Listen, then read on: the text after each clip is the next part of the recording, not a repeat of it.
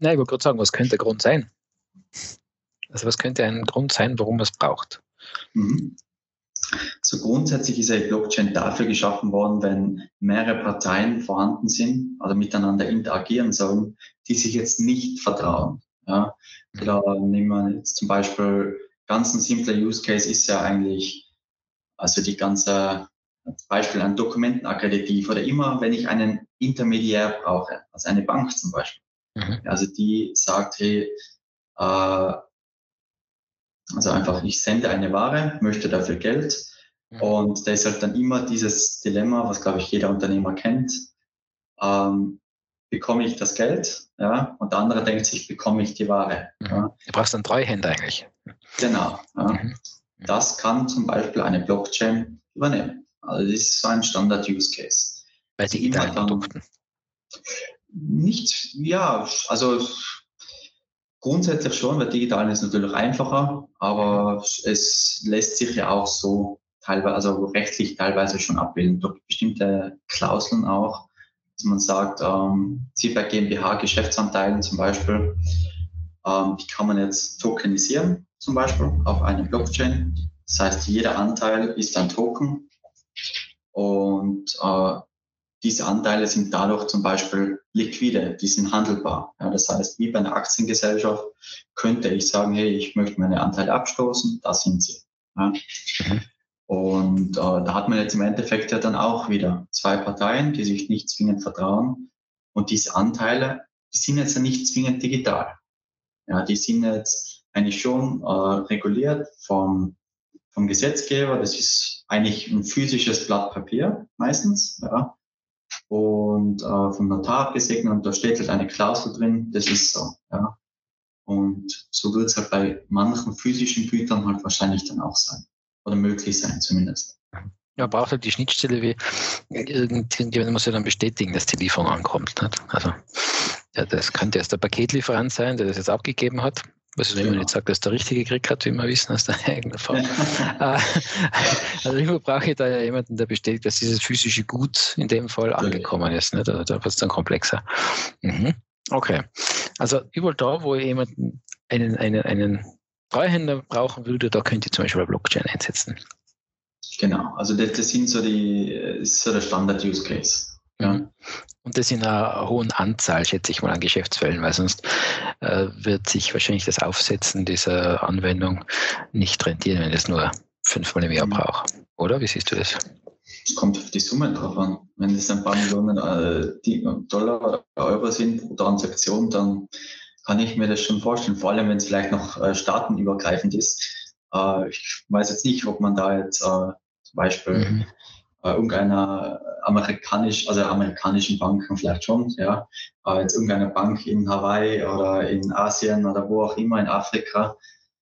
Äh, es sind jetzt nur äh, Beispiele, ähm, mhm. wirklich blind vertraue in dem Sinne. Also ich mhm. schicke euch auch das Geld. Also da vertraue ich ja nicht mal unbedingt vielleicht dem Intermediär, der das ja eigentlich absichern sollte, mhm. sondern wenn das dann dezentral über ein global, sorry, über ein globales Netzwerk ähm, passiert, dann wiegt mich das halt dann schon in Sicherheit. Also da, mhm. da ist es dann schon eventuell ein valider Use Case. Mhm. Okay, okay. Ähm, hast du sonst noch einen Anwendungsfall, wo das interessant sein könnte, der Einsatz von Blockchains? Ähm, also grundsätzlich diese Aussage, was ich jetzt davor getroffen habe, das äh, ist so die Hardliner-Aussage. Ja, also wo man sagt, so der Counterpart, also der Gegensatz zu, dem, zu der Bewegung, hey, äh, klatsch mal über Blockchain drauf. Ja.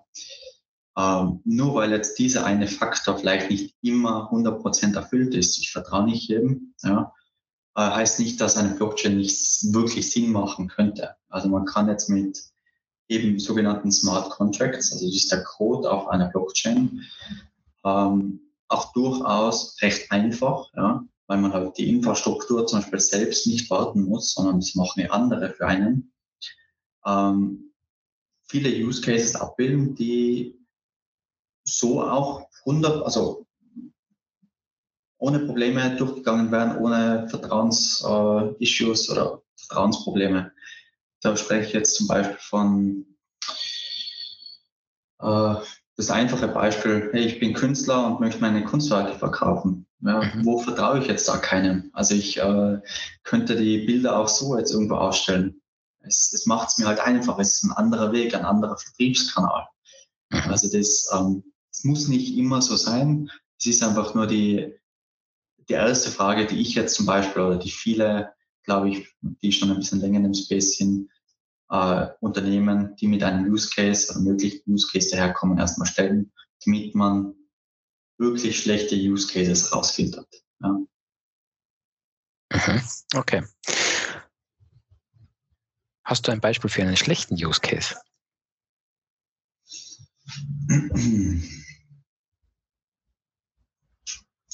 Ein Beispiel, hm, glaube, es hat eine Zeit gegeben, da haben Unternehmen gemeint, sie müssten jetzt innerhalb ihres Unternehmens eine private Blockchain aufbauen. Ähm, und entsprechend, wenn man eine eigene Blockchain baut, dann hat man Server oder sogenannte Nodes, die eben diese Transaktionen dann wieder validieren. Ich sage jetzt mal so, wenn ich jetzt alle Nodes habe, Kontrolle über die Mehrheit der Nodes eigentlich, sagt man, wo macht da eine Blockchain dann Sinn? Mhm. Ein Beispiel. Aber äh, mir selbst werde ich hoffentlich also, vertrauen. ja. also, also es, es, macht jetzt nicht wirklich Sinn, ja, wenn jetzt eine andere Vertragspartei dabei ist oder vielleicht zwei Vertragsparteien, dann kann das schon wieder Sinn machen. Ja, dann haben die Notes und die Notes und jeder ein Drittel zum Beispiel und dann kann man das schon, kann man da schon Transaktionen wieder abwickeln. Ja. Das ist zum Beispiel so ein sinnloser oder ich möchte jetzt nicht pauschalieren, aber vielleicht gibt es doch einen Use Case, aber meines Wissens ja, nach sind Bei einer gewissen Firmengröße kann das schon passieren, dass sich Abteilungen untereinander nicht mehr trauen. Nicht? genau, zum Beispiel. Postet dann die interne Revision, eine interne Blockchain, damit sich die Abteilungen ja. wieder trauen. Okay, nein, ich verstehe. Ähm, jetzt klingt das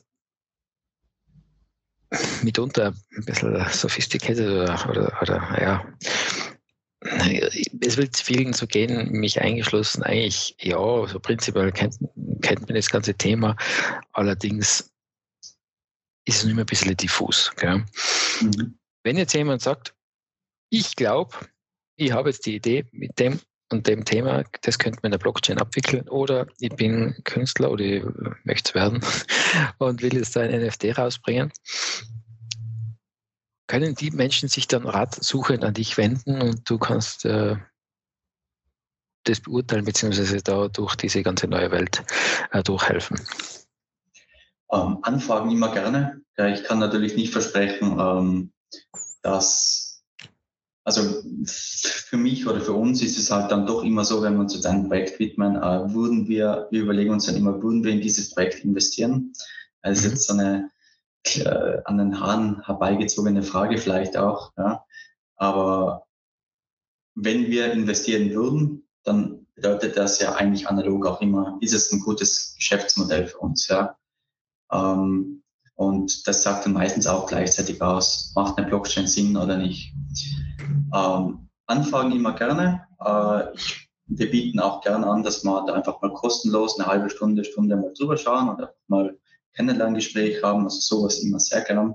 Mhm. Ähm, nur wie gesagt, äh, oft macht eine Blockchain natürlich keinen Sinn, aber auch sehr oft unerwarteterweise ähm, gibt es da schon sehr spannende Use Cases und sehr einfache Möglichkeiten, wie ein Smart Contract auch schon, man muss ja keine eigene Blockchain bauen, äh, durchaus sehr einfache oder auch sehr komplexe Problemstellungen in sehr eleganter Art und Weise lösen können. Mhm, okay. Und wenn du so einen Smart Contract aufsetzen würdest, du hast schon gesagt, man muss ja keine eigene Blockchain bauen, äh, auf welchen Plattformen wirst du das aufsetzen? Das, Und hängt das wieder davon ab? Ja, ja das hängt leider wirklich davon ab. Ähm, äh, ganz, die Juristen, das ja. ist, ist im Blockchain-Space leider wirklich so. Also, ähm, äh, grundsätzlich sagt man, wenn die Summen extrem groß sind, dann tendenziell auf der Ethereum-Blockchain zum Beispiel, weil halt in diese Blockchain äh, sehr viel Vertrauen, also eigentlich das größte Vertrauen liegt. Ja. Und äh, entsprechend kann man dann natürlich auch äh, ohne schlechtes Gewissen mal eine Million Euro von A nach B schicken. Ja. Ähm, und wenn das dann 100 Dollar pro Transaktion kostet, dann ist es eigentlich irrelevant. Ja. Ähm, wenn wir jetzt über kleinere Summen reden, über kleinere Use Cases für KMUs zum Beispiel, dann ist das unter Umständen schon ein Wahnsinn, wenn ich äh, jetzt zum Beispiel NFTs als eine Art von äh, Medaille oder Accomplishment oder Erfolge, also Mitarbeitermotivation. Äh, und diese NFTs kann ich dann irgendwie als Gutschein einlösen, was auch immer verwende, dann ist das halt dann schon ein Wahnsinn, wenn ich für jede Transaktion 100 Dollar zahlen muss, oder? Und äh, da gibt es dann zum Beispiel so Layer 2 Solutions, also die zum Beispiel für ein Blockchain aufsetzen, Polygon. Und da kostet eine Transaktion ein paar Cent. Oder wenn man es äh, über einen kleinen Hack macht, über so einen NFT-Marktplatz namens OpenSea, dann zahlt man sogar gar keinen Cent. Das ist ganz gratis. Ja, ja gleich meine erste Frage, wenn was gratis ist. Wie ist denn das Geschäftsmodell bei dir? Ganz einfach. Bei jedem NFT, was du verkaufst, äh, bekommen die eine Provision. Ah, du kannst gratis rein, du kannst gratis rein, hast dann aber, musst du dann Provisionen zahlen. Naja, auf Ethereum zahlst schon trotzdem das Gas, da zahlen die das nicht für dich.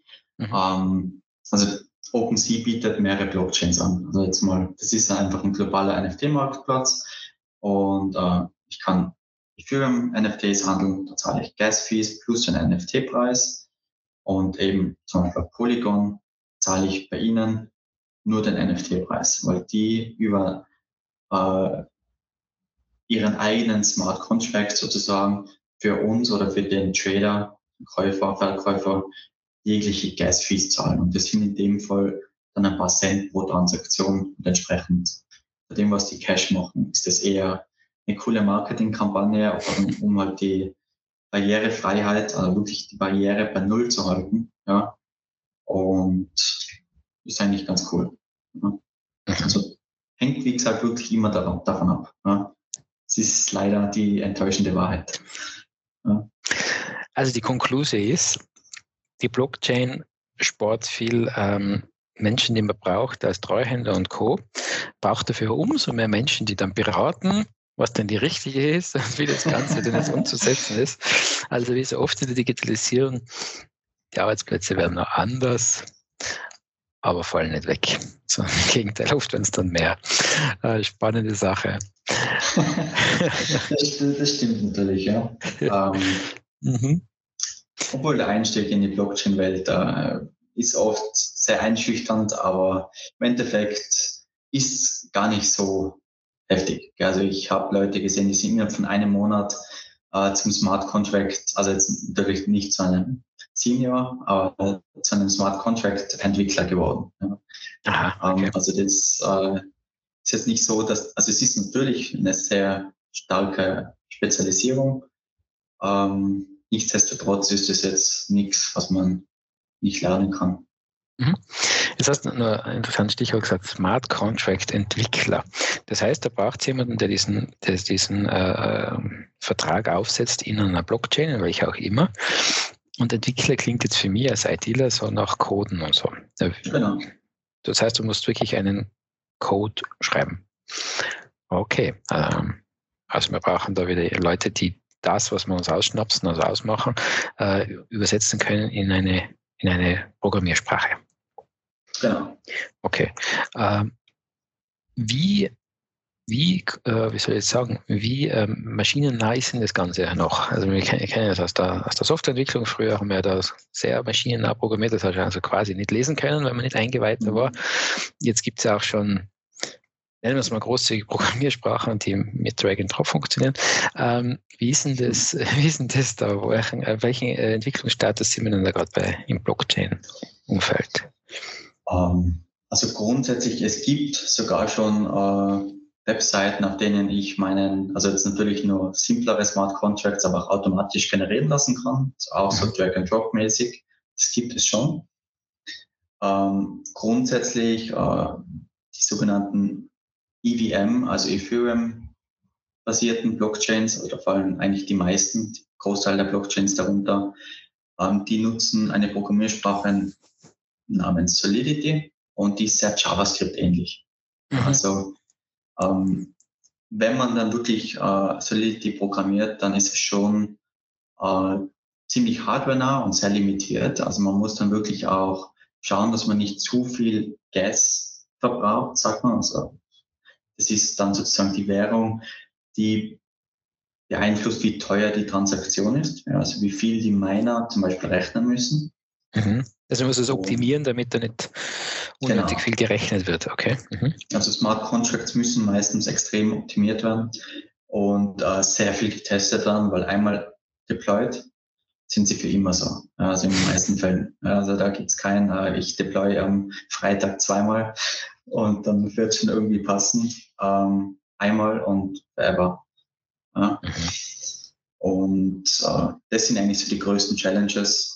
Und von der Programmierung her ist es gar nicht, ja, JavaScript ähnlich, wie gesagt. Also schon anders natürlich, aber es ist machbar. Ähm, es gibt jetzt aber auch neue Blockchains wie die Solar, äh, wie Solana zum Beispiel. Die setzen ganz stark auf Rust. Also das äh, Programmiersprache kennst du, glaube ich, oder? Kennst du was? Was? Sag mir nichts, ne? Also das mhm. ist äh, eigentlich so eine der neueren Programmiersprachen, mhm. gibt es aber doch schon sehr lange. Also die wird äh, wirklich schon produktiv von richtig großen Konzernen auch eingesetzt, von Dropbox, Discord und so weiter. Mhm. Ähm, da entwickelt man die Smart Contracts eben in Rust und Rust ist mit ihrem eigenen Memory Management Konzept ähm, halt dann doch schon sehr komplex. Also da, da hat man dann wirklich, glaube ich, die maximale Kom äh, Nische erreicht. Ja. Also viel enger geht's halt dann doch nicht mehr. Mhm. Blockchain plus was. Okay, okay, ja. okay. Ja, also wer für seine Kinder Ausbildung sucht im Bereich der Digitalisierung, ist sicher der Meinung, zu finden. ähm, was, was vor allem ein spannendes Thema ist, finde ich, in dem Bereich klar, auf der einen Seite brauchst du Code, allerdings irgendwann muss ich das dann übersetzen, das, was sich die zwei Parteien vorstellen, muss jetzt dann korrekt gecodet werden. Den Code verstehen dann wahrscheinlich die zwei Parteien gar nicht mehr, mehr. Das heißt, man muss auch wieder vertrauen, dass der, der das codet, das dann so umsetzt, wie man es selber geglaubt hat. Ähm, interessante Verantwortung, interessantes Aufgabenfeld, nicht wahr? Ähm, definitiv. Und deswegen gibt es da, das ist jetzt eben auch wieder so ein äh, ist ein bisschen irrwitzig, muss ich dazu sagen. Ja, deswegen gibt es zum Beispiel Security Auditors. Mhm. 30K, weiß nicht, ob der das was sagt. Treuhänder, Notare und so. Na, wurscht, ja, aber. Ja, weniger das, sondern ja. einfach eine Sicherheitsfirma, die was sich den Code anschaut und sagt, hey, äh, hast du da irgendeine Backdoor, eine Sicherheitslücke eingebaut oder irgendwas dergleichen. Mhm. Ja, und das wird dann veröffentlicht. Ja, ja, okay. Ähm, ja, also ich weiß schon, dass das jetzt nicht äh, wirklich mit einem Notar vergleichbar ist. Allerdings brauchen wir jetzt wieder Menschen, die wieder das Vertrauen herstellen zwischen den Vertragsparteien und dem Coder. Stimmt, ja. Das ist ein roter Faden durch diesen Podcast, den man den macht. Und dann denkst du, redest über Digitalisierung und Technik und so weiter. Und immer wieder geht es um Menschen und Vertrauen. Und äh, äh, da entstehen neue Berufsbilder, äh, die es gibt. Also es ist ja, ist ja schön. Ne? Das ist ja zuversichtlich, weil im Prinzip sind wir alle Menschen und wir wollen ja alle was zu tun haben. Und da geht uns die Arbeit nicht aus. Ja, genau. Ja, die verlagert sich massiv. Ja, cool. Ja, spannender Ansatz, ähm, beziehungsweise spannende Insights, die du da uns gegeben hast, die ho hoffentlich helfen, das ganze Thema besser zu verstehen. Wie bist denn du eigentlich in diese ganze Welt reingeschlittert? Ähm, war bei mir ein bisschen anders, vielleicht als bei den meisten. Ähm, ich war eigentlich sehr lange extrem skeptisch und extrem distanziert zu Blockchain. Also das ist eigentlich das Witzige. Ähm, habe eigentlich, äh, eigentlich einen, jetzt ist es ein Geschäftspartner, aber es war halt damals ein Kollege, Studienkolleg, der war immer schon voll interessiert und äh, hat mich immer versucht, auf die Blockchain-Schiene zu bringen. Und ich immer gesagt, äh, was soll ich mit dem? So, äh, so ich habe es halt noch nicht, damals halt noch nicht verstanden. Ja. Und äh, irgendwann äh, ist halt dann auf mich zukommen mit einem Projekt. Ähm, haben wir das gemacht, war ja noch nicht so begeistert. Und also ich war wirklich extrem skeptisch, gell? Und habe dann sogar in einem Blockchain-Startup gearbeitet und war immer noch skeptisch. Also ich habe schon an die Business-Idee geglaubt, aber immer noch skeptisch und distanziert. Also ich hatte bis dahin immer noch kein Bitcoin, keine Ethereum, kein nix. Ja? Und äh, irgendwann dann kam man nochmal mit einem Projekt und dann hat Klick gemacht und dann habe ich es endlich verstanden und da war ich dann Feuer und Flamme. Also davor hatte ich mal selbst so, weil ich viel mit Aktien auch zu tun habe, äh, einfach mal Bitcoin auch zur Streuungsfaktor einfach dazu gekauft und die Führung und das war's. Und eben von dem Moment dann habe ich gesagt, das ist es, darauf spezialisiere ich mich, das ist mein Ding und let's go. Und, jetzt, und jetzt strahlt er das ganze Gesicht, wenn er über, über, über Krypto spricht. Das sehen jetzt die Podcast-Zuhörer natürlich nicht. Äh, äh, man, man, sieht dir die Leidenschaft für das Thema an. Und ich finde das spannend, ne, dass du wirklich auch dich äh, erst da herantasten hast müssen und da deine Leidenschaft erst finden müssen für das Thema. Ist vielleicht für den einen oder anderen tröstlich, der im Moment immer nur eine, ein leichtes Verwirrtheitsgefühl jetzt hat nach diesem Podcast. Was, was tue ich denn damit? Was soll denn das sein? Kann ja noch werden. Nicht? Irgendwann kommt der Moment, der Tag, wo, wo, sich herausstellt, jetzt, das ist jetzt die Anwendung, die könnte ich mit Krypto eventuell lösen und dann am besten äh, bei Wave Act vorstellig werden und einmal fragen, was, was der Kevin davon haltet äh, und, und wie, wie er das mit seiner Expertenbrille sieht. Ja, hochspannend. Ähm, ich würde sagen, wir packen deine Kontaktdaten in die Shownotes rein. Wer Fragen hat oder wer einen Experten an der Hand haben will für sein Projekt, äh, bist, bist du da sicher der richtige Ansprechpartner. Und gibt es etwas, was du noch herausrufen willst in die weite Welt? Mm, zuallererst danke für die netten Worte wieder mal. Fühle mich sehr geschmeichelt.